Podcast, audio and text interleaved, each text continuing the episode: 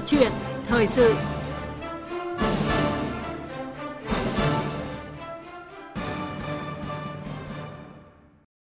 Thưa quý vị và các bạn, tại Hội thảo khoa học cải cách hành chính nhà nước giai đoạn 2011-2020 và định hướng giai đoạn 2021-2030 tổ chức mới đây, đại diện các cơ quan chức năng của chính phủ và các bộ ngành đã ghi nhận công tác cải cách thủ tục hành chính trong giai đoạn này đã không chỉ thực thi được các phương án đơn giản hóa gần 5.000 thủ tục hành chính theo 25 nghị quyết chuyên đề của chính phủ, đạt tỷ lệ hơn 95%, mà còn tiếp tục cắt giảm trên 3.000 điều kiện kinh doanh, trên 6.000 danh mục hàng hóa chuyên ngành. Chất lượng cung cấp dịch vụ công cho người dân, doanh nghiệp tại các bộ ngành địa phương cũng được nâng cao với số lượng hồ sơ thủ tục hành chính được xử lý trực tuyến là hơn 6.000 dịch vụ.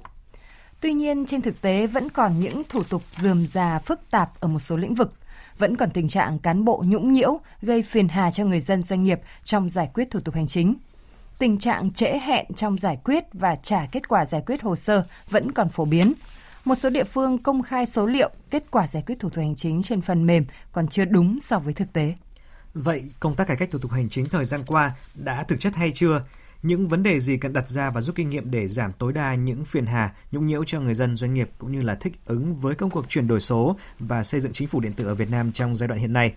Đây là nội dung của câu chuyện thời sự được chúng tôi bàn luận trong à, chương trình theo dòng thời sự đầu tuần mới này với sự tham gia đồng hành của bà Nguyễn Minh Thảo, trưởng ban môi trường kinh doanh và năng lực cạnh tranh, Viện Nghiên cứu và Quản lý Kinh tế Trung ương. Quý vị quan tâm đến nội dung này, muốn đặt câu hỏi hoặc chia sẻ quan điểm với vị khách mời, xin hãy gọi đến các số điện thoại 0243 934 1040 và 0243 934 9483. Bây giờ, xin mời biên tập viên Nguyên Long bắt đầu cuộc trao đổi. Vâng, cảm ơn biên tập viên Hoàng Ân và Thu Huyền và xin được trân trọng cảm ơn bà Nguyễn Minh Thảo đã nhận lời tham gia cùng chúng tôi về à, chủ đề này. Vâng, xin chào thính giả nghe đài.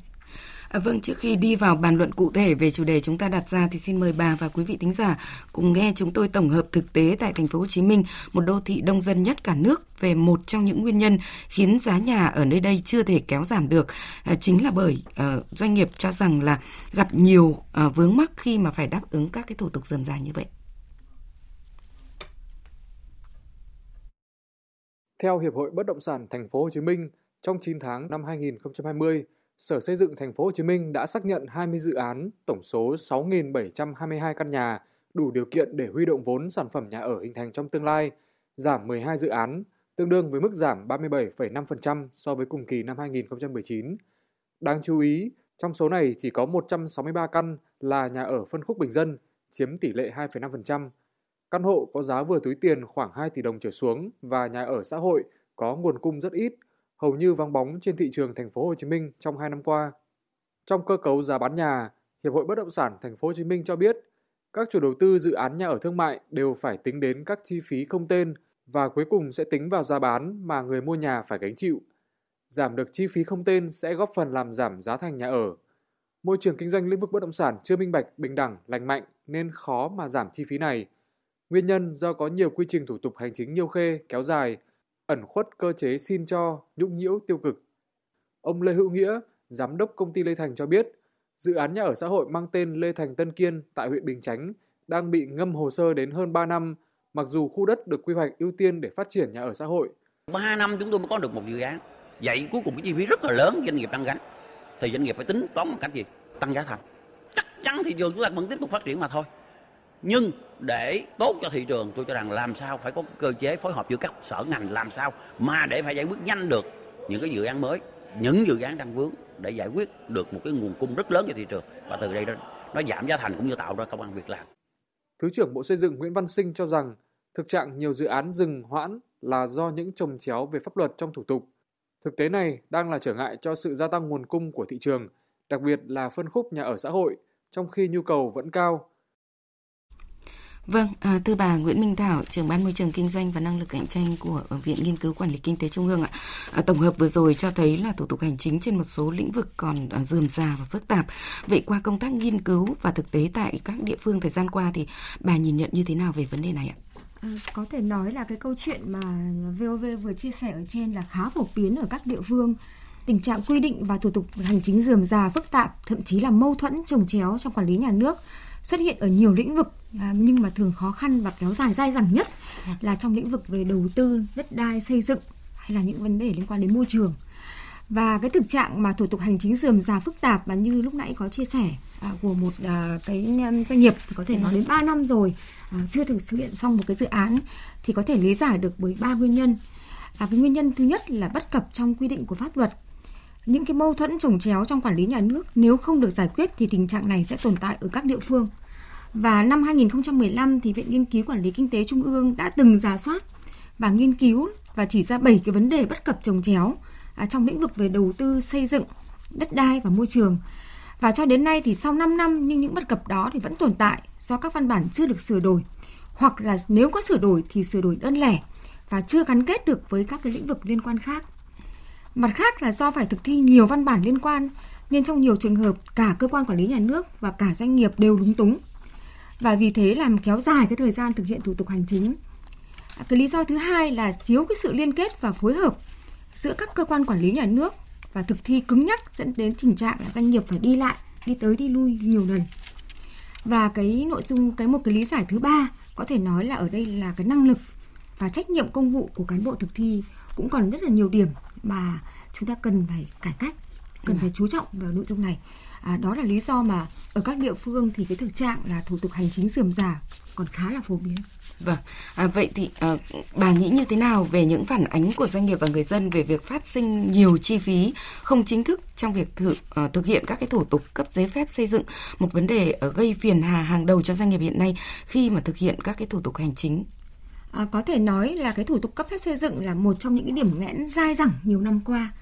Mặc dù thì Bộ Xây dựng đã có nhiều cái hành động nhằm thiết kế các quy định chính sách minh bạch hơn và thúc đẩy thực hiện cái thủ tục trực tuyến À, nhưng thực tiễn thực thi cho thấy là giữa quy định pháp luật và thực tiễn thực thi là một khoảng cách khá là xa. À, khoảng cách này có thể là vài ngày, có thể là vài tuần, thậm chí vài tháng và đến vài năm. Và do đó là việc phát sinh cái chi phí không chính thức trong thực hiện thủ tục cấp phép xây dựng có thể nói là khá phổ biến và mức độ khó khăn cũng khác nhau giữa các địa phương. Mặc dù thủ tục cấp phép xây dựng không chỉ dừng lại ở giấy phép xây dựng mà là còn kiểm tra thực địa, thanh tra kiểm tra trong cả quá trình xây dựng công trình vì thế càng tạo ra nhiều dư địa cho cái chi phí không chính thức tồn tại. Ừ. À, đáng chú ý là mặc dù lĩnh vực cấp phép xây dựng đã được áp dụng trực tuyến, nhưng trên thực tế chỉ là hình thức à, bởi thủ tục trực tuyến nhưng vẫn cần phải có tác động của con người trong xử lý hồ sơ. À, và thời gian thực tế thực hiện thì cũng khác xa so với các cái cơ quan quản lý nhà nước báo cáo à, từ dữ liệu ở trên hệ thống. Và có nhiều trường hợp thì hệ thống báo là có kết quả rồi nhưng mà thực tế thì người dân cũng chưa nhận được kết quả đó và cũng phải đi lại nhiều lần.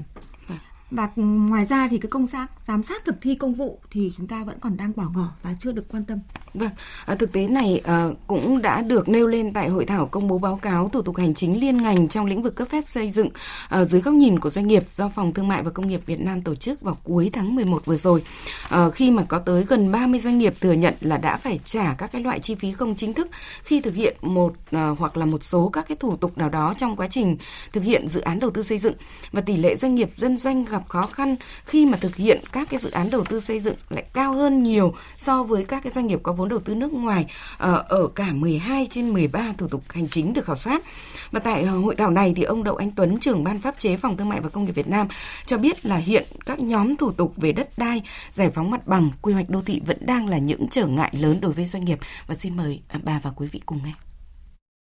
Doanh nghiệp càng nhỏ thì thực hiện hành chính trong lĩnh vực xây dựng là vất vả hơn. Có thể nó gửi một thông điệp về việc là còn chưa công bằng còn phân biệt đối xử giữa doanh nghiệp tư nhân trong nước và doanh nghiệp nước ngoài. Có thể những nhà đầu tư nước ngoài được à, chăm sóc tốt hơn à, đỡ làm phiền hơn so với doanh nghiệp tư nhân trong nước. Chính vì vậy mà cái nhóm thủ tục hành chính trong thời gian tới à, đối với công trình xây dựng cần phải có những cái giải pháp mạnh mẽ hơn nữa để làm nó thuận lợi, nó minh bạch cho mọi thành phần doanh nghiệp, đặc biệt là những doanh nghiệp mà có quy mô vừa và nhỏ. Vâng À, bà có suy nghĩ như thế nào khi mà nghe ý kiến vừa rồi của ông Đỗ Anh Tuấn? Ạ? Phải chăng đây chính là một trong những cái biểu hiện của tình trạng cán bộ nhũng nhiễu và gây phiền hà cho người dân và doanh nghiệp trong à, giải quyết các cái thủ tục hành chính thời gian qua? À, tôi thì hoàn toàn chia sẻ với ý kiến của chuyên gia Đậu Anh Tuấn và thực tế về cái sự phân biệt đối xử thiếu công bằng trong thực hiện các cái thủ tục hành chính nói chung và trong cái cấp phép xây dựng nói riêng thì cũng là điều khá là phổ biến. Và điều này có thể, có, cũng có ba lý do có thể lý giải cho cái điều này. Thứ nhất là các địa phương thì chúng ta đang thấy là có xu hướng là thường là trải giảm đỏ cho các nhà đầu tư nước ngoài. Và do vậy là các thủ tục hành chính được à, chăm sóc và tạo thuận lợi hơn so với các cái khu vực à, à, của doanh nghiệp tư nhân trong nước à, cái điều thứ hai có thể lý giải đó là doanh nghiệp quy mô càng lớn thì tiềm lực kinh tế mạnh hơn và có tiềm năng mang lại nguồn thu cho địa phương và mức độ chuyên nghiệp cũng cao hơn và có thể có cả một bộ phận tư vấn về pháp lý trong thực hiện các thủ tục nữa. Chính vì thế mà được các địa phương quan tâm chăm sóc tốt hơn, được tạo thuận lợi hơn trong thực hiện các cái thủ tục hành chính. À, còn đối với à, các doanh nghiệp quy mô nhỏ thì chắc chắn sẽ khó khăn hơn và thường ít được quan tâm hơn. À, mặt khác, mức độ chuyên nghiệp của doanh nghiệp quy mô nhỏ thì cũng à, trong một trường mực nào đó thì cũng hạn chế hơn so với các cái doanh nghiệp mà có tiềm lực mạnh về kinh tế. Do đó trong quá trình thực hiện thủ tục hành chính thường không nhận được những hỗ trợ công bằng như các doanh nghiệp lớn. Và doanh nghiệp thực hiện thủ tục hành chính đã khó rồi thì phải nói rằng là người dân khi chúng ta thực hiện thủ tục hành chính còn khó hơn nữa. À, vì vậy mà ừ, ừ, những cái nguyên nhân trên có thể lý giải được rằng là do những cái nội dung còn thiếu minh bạch và cái sự công bằng trong thực thi công vụ dẫn đến là cái dư địa cho tham nhũng hoặc là nhũng nhiễu gây khó cho người dân và doanh nghiệp cũng còn khá phổ biến. Vâng, và chúng tôi cũng rất muốn quý vị thính giả và khách mời cùng nghe thêm một ý kiến nữa sau đây. Tôi thấy là cần kiểm tra lại cái chỉ số hài lòng. Nếu theo cái bình quân của cả nước của chúng ta đều trên 80%, nhưng mà trong thực tiễn thì đều điều. Nhưng mà đây điều tra bao nhiêu phiếu phiếu đấy. Trên 80 hài lòng của người dân và lấy cái phục vụ của nền hành chính của chúng ta là lấy sự hài lòng của người dân là chỉ tiêu cuối cùng chúng ta phân khải hóa À, vâng thưa bà Nguyễn Minh Thảo ạ, vừa rồi là ý kiến của nguyên thứ trưởng Bộ Nội vụ uh, ông Nguyễn Tiến Dĩnh. Ông Dĩnh thì khá là hoài nghi về con số hơn 80% người dân hài lòng với thái độ uh, phục vụ của cán bộ công chức nhà nước tại cái hội thảo uh, khoa học cải cách hành chính nhà nước. Còn bà thì sao ạ? Bà có suy nghĩ như thế nào về con số 80% người dân hài lòng này? Tôi thì cũng có cái sự hoài nghi như ông Dĩnh. Ừ. Và qua nhiều năm tìm hiểu thực tế cũng khá gắn bó với thực tiễn thực ti cải cách thủ tục hành chính. Và bản thân tôi thì cũng đã từng thực hiện các cái thủ tục hành chính ở cơ quan công quyền. Thì tôi thấy rằng con số này chưa phản ánh chính xác mức độ hài lòng của người dân. Và có thể trong một số lĩnh vực như là thủ tục hành chính trong cấp hộ chiếu này hay là xin cấp điện năng à, thì con số này là phù hợp. Nhưng mà nếu mà là mức hài lòng chung cho tất cả các thủ tục hành chính thì thật sự là dẫn tới một cái sự hoài nghi nhất định và tôi nghĩ rằng là nếu như chúng ta khảo sát hay là chúng ta lấy ý kiến trực tiếp từ phía người dân hay doanh nghiệp thì chắc chắn là chúng ta sẽ thấy rằng là con số này sẽ cao hơn rất nhiều so với các cái đánh giá từ phía cộng đồng doanh nghiệp hoặc là người dân. Và nếu chúng ta đưa ra một kết quả điều tra à, với một cái kết quả cao như vậy thì thậm chí là dẫn tới phản ứng ngược từ phía người dân và doanh nghiệp. Và họ có thể sẽ không còn tin vào con số điều tra nữa. Và với mục tiêu điều tra để tạo động lực thay đổi để cải cách sẽ không còn ý nghĩa.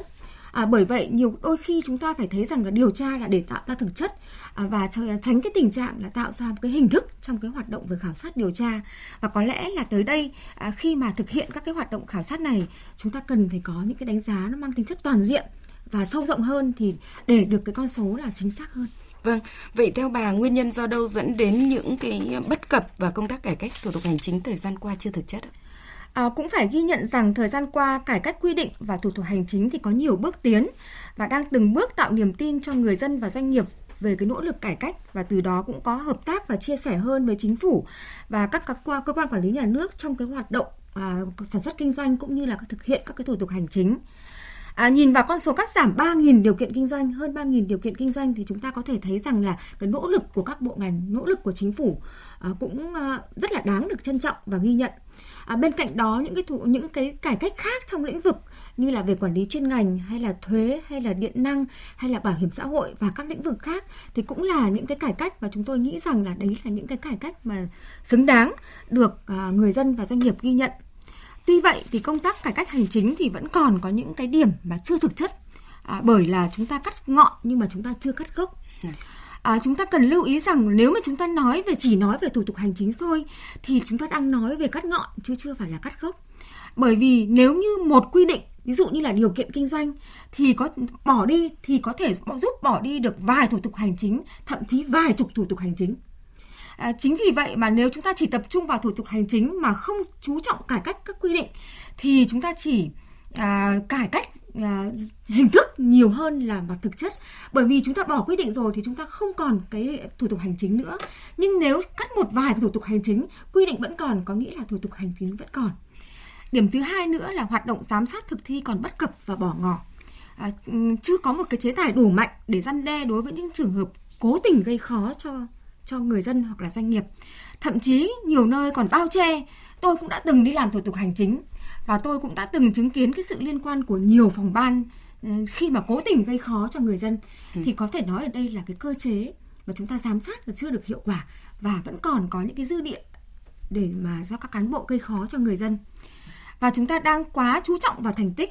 mà chưa đi vào thực chất cho người dân và doanh nghiệp. Vì thế đôi khi những cái kết quả mà chúng ta đưa ra à, chúng, rằng chúng ta cắt được bao nhiêu thủ tục hành chính nhưng mà chúng ta cần phải cắt bằng cái gốc của vấn đề cắt từ những cái quy định từ những cái điều kiện mà ràng buộc thì từ đó chúng ta mới có cái cải cách thực chất Vâng, à, với những cái bất cập và những cái uh, nguyên nhân mà bà chỉ ra thì uh, theo bà đâu là những giải pháp để có thể khắc phục và uh, dứt điểm những cái cái cái cái, cái uh, thực tế này? À, để khắc phục những cái bất cập trong thực hiện thủ tục hành chính, à, đảm bảo cải cách được ừ, thực chất hơn thì có thể chúng ta chú trọng tới à, việc quan trọng đầu tiên là phải ứng dụng công nghệ thông tin và áp dụng các cái thủ tục trực tuyến, kết nối chia sẻ dữ liệu giữa các cơ quan để giảm thiểu sự can thiệp của con người vào hệ thống. Và trong đó có một cái cái giải pháp quan trọng đó là thực hiện cái thanh toán không dùng tiền mặt để giảm thiểu các giao dịch trực tiếp của cán bộ à, với à, người dân và ờ, giữa người dân à, giữa giữa cán bộ thực thi công vụ với doanh nghiệp. Đồng thời giám sát chặt chẽ việc thực hiện à, trong cái quá trình thực thi và có chế tài đủ mạnh để răn đe đối với cán bộ mà cố tình gây khó à, cho à, người dân hay là doanh nghiệp. Và cái giải pháp thứ hai là chúng ta cần tiếp tục thực hiện giả soát cắt bỏ các cái điều kiện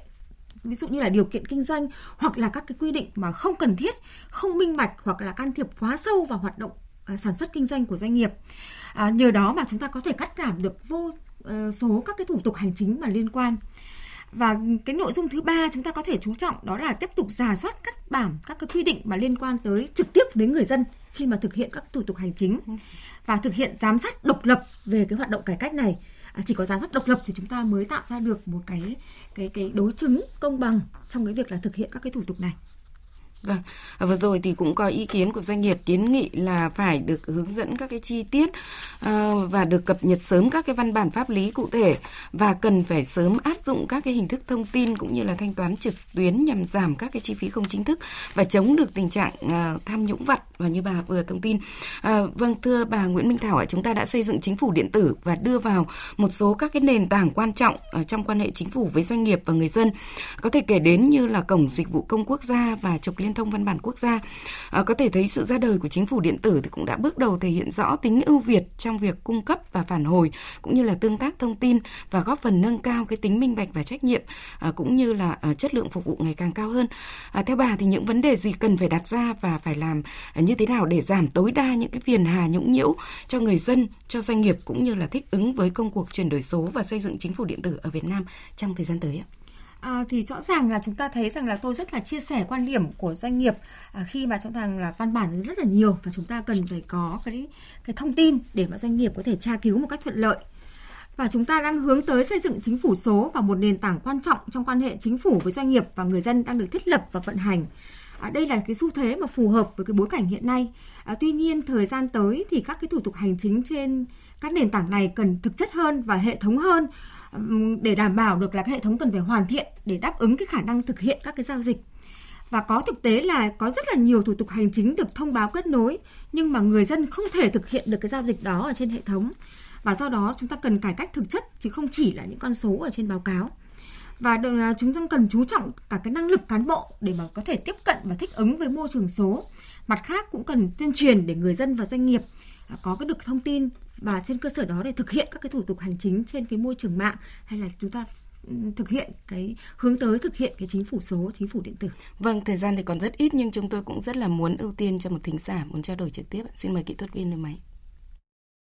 Vâng, tôi nghe đài mà vị khách chúng ta đang trao đổi để đánh giá sự hài lòng của người dân đối với các kiến chức nhà nước thì cho tôi hỏi vị khách như thế này. Tại sao mà chúng ta đã có văn bản như vậy rồi mà các cái cơ sở công quyền làm việc chưa đến nơi đến chốn